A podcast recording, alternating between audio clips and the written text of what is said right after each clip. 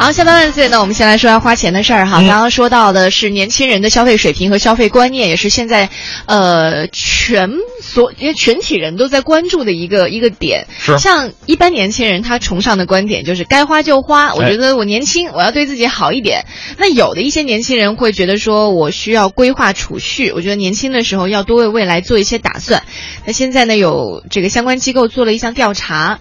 呃，对一千五百多名十九到三十五岁的青年群体进行访问，上面有调查显示，百分之二十八点四的受访青年每个月的工资都会透支，有近一半的受访青年在平时生活当当中，有的时候还需要借助父母的经济资助。哎，以前如果我们提到“啃老族”这个词儿的时候，很很多的都是一种贬义啊，对吧？这个怎么工作了以后还能啃老呢？但是你想想现在这个社会的状态，就是如果想不啃老的话，是一件特别难的事儿。我们不能说这帮年轻人他们的消费观念不对啊，因为他们如果能够满足自己的日常的呃衣食住行、吃喝拉撒睡之后，可能这个钱就所剩无几了。因为我身边有一些这样的朋友，比如说到北京生活，你看北京光是房租，很有可能就花掉了这个朋友他。一半的工资，工资，对对对，起码的了。那剩下的钱，你还你还需要得吃啊，对，嗯，就不用交际的话，一个人就蹲在家里边，天天点一些外卖啊，或者说自己做一些吃的什么的，其实一个月下来一两千块钱，再加上你的房租，也剩不下什么了。对，如果你不幸的话，在这个比较繁华的地方上班的话，比方说西二环、东三环上班，你你这儿这儿的租金特别的高，如果不在这儿租房子。远一点儿好嘛，这个路费 又特别的贵，哎呀，真的是寸步难行啊。对。就看你要选择怎么样的生活方式了。所以我前段时间看新闻报道，有很多生活在北京的一些外地年轻人，他们选择了回乡创业，啊，所以可能相对来说会是一个比较不错的选择。当然，这个就是因人而异吧。其实有的时候也得应该向这个欢姐好好学习一下。对，欢姐她有有有有有一种人生的规划。对我这个说实话，说实话，我说这个时候因为涉及到你的个人隐私嘛，所以说还是有一点。因为这个时候我就觉得对你特别的敬佩，你敢于就是选择。为自己有帮助的，你像比方说欢姐，她找的老公真的特别厉害。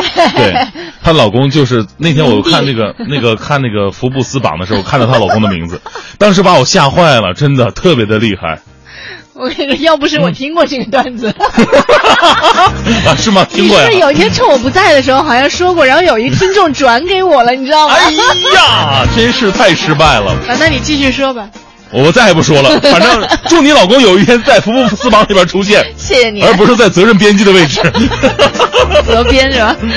啊，对，现在有有年轻群体，他们自身也认为说，年轻人到底要建立一个什么样的消费观呢？现在有七成的受访青年觉得说，哎，还是应该有计划的理财意识。像再小一些，好像家长如果说，哎呀，你要开源节流，总觉得说你这生活太老帽了。可是慢慢的，当你自己开始需要去规划你的资金和去主掌你的生活的时候，还是会觉得。应该是有要去理财，而且有五成的受访青年觉得说，呃，需要根据人生规划去理性消费。嗯，呃，还是有三成的受访青年觉得能享受的时候还是多享受吧。嗯，是，反正我记得我刚开始工作那会儿，那个工资基本上我也会攒，呃，那时候一年也能攒下一两万，因为那时候挣的也不多呀。好厉害！那时候我的年薪，零五年的时候年薪应该是七八万左右。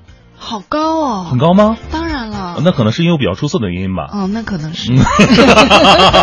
不，那时候我觉得一般啊，在南方的城市当中，你花费肯定特别的高。那时候温州一米的房子就九千多了，零五年的时候，所以我一年八九万的工资，就就根本就不算什么。那那个时候能攒下一两万，觉得还还不错。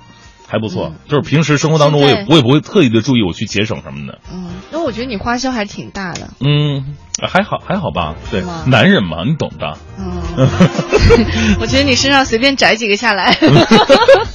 好，这是花钱的事儿。其实有的时候我们是看到别人的生活，可以反反观一下自己目前的生活状态，会有一些反思吧。